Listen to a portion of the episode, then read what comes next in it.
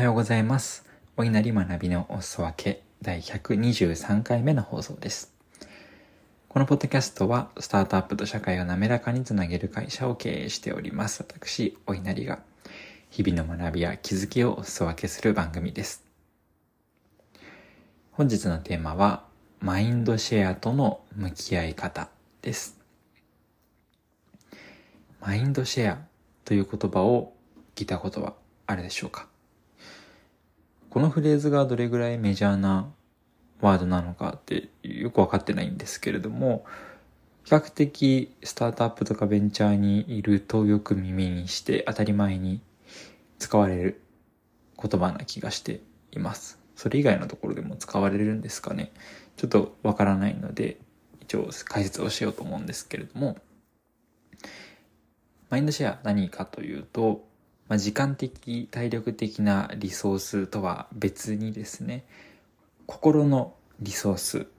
をどこに割いているのか、どれぐらいそのことに心が占められているのかってそのままですよね。そんなものかなと思っておりまして、まあ、つまりはどこに多くの気力だったり気持ちが今持ってかれているのか、あるいはまあ割いてるのかみたいなところをマインドシェアというと思います。ちょっと明確な定義とか調べてないんですけれども、自分はそういう風な使い方をしております。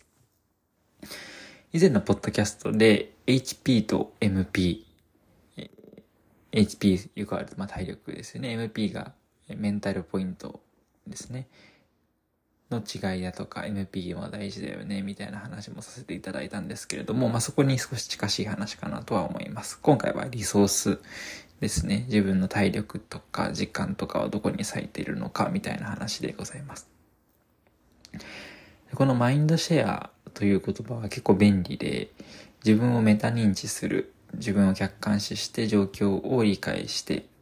的確に対処していく。その一つの方法として有効なツールかなと思っております。マインドシェアを客観視して、時にはですね、緊急度が低いものであっても、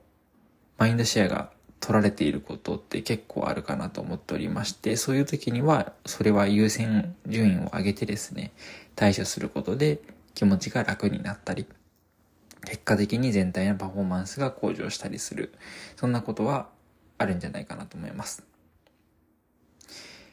例えば、緊急度が低い言っても、大抵何かしら、まあ、期限があることとかが多いですよね。例えば、イベントの実施、イベント今企画しているイベントが、いついつにあって、それに向けて結構プレッシャーを感じているみたいな話もそうかもしれないですし、例えば年末になった時に、ふるさと納税しなきゃみたいな話とか、3月ぐらいになって、まあ、個人事業の人がフリーランスの方は確定申告をしなきゃとか、あ、そうじゃなくても、ふるさと納税してる人とかだったらあるかもしれないですね。そういう形で、何に今自分の気持ちめんどくさいな、ちょっと心が重いな、みたいなところにとらわれているのかっていう自覚がすごく大事かなと思っております。お稲荷の直近のエピソードで申し上げると、起業をしまして、9月の26とかに登記をしてるんですけれども、もう起業で何が一番しんどいかって言われたら、これ人によるとは思うんですけど、個人的にはもう行政手続きがめちゃくちゃしんどくてですね、比較的そういう書類関連とかバックオフィス関連の業務は苦手なんですよね。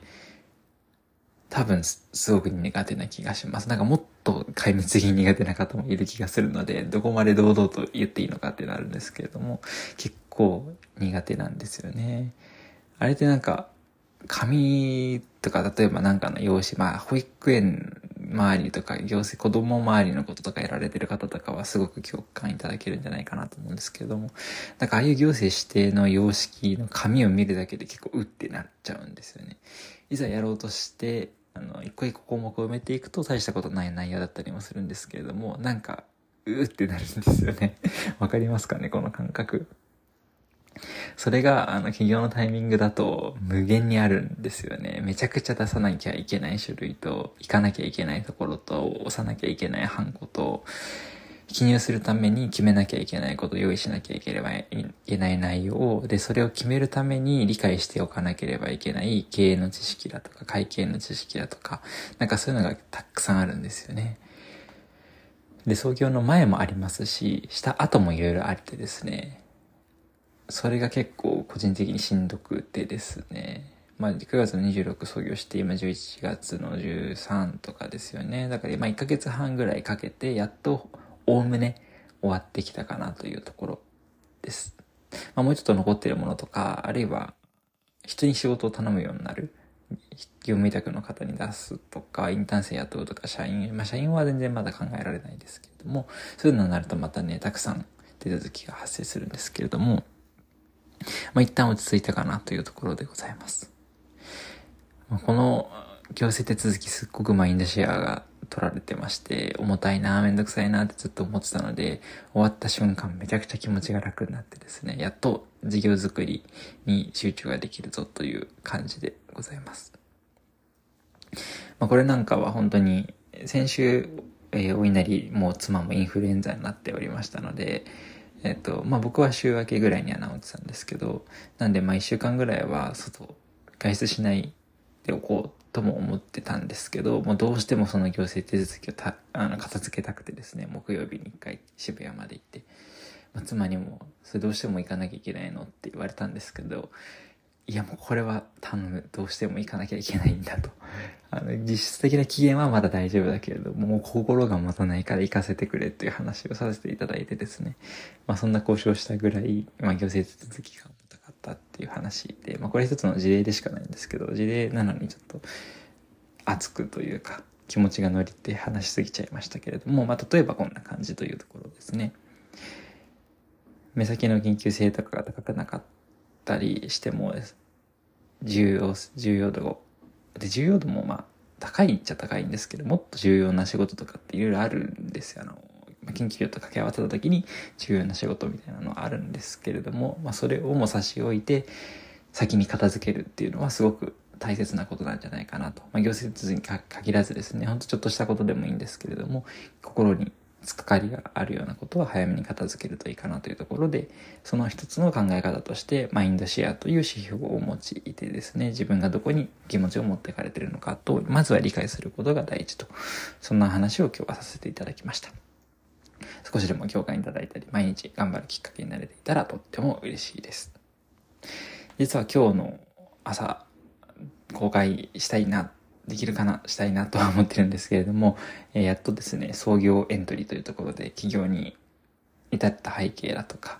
え、そこにかける思い、これからどんなことをしていくのかみたいなものを、やっと公に、え、ノートを書きまして公表していきたいなと思っております。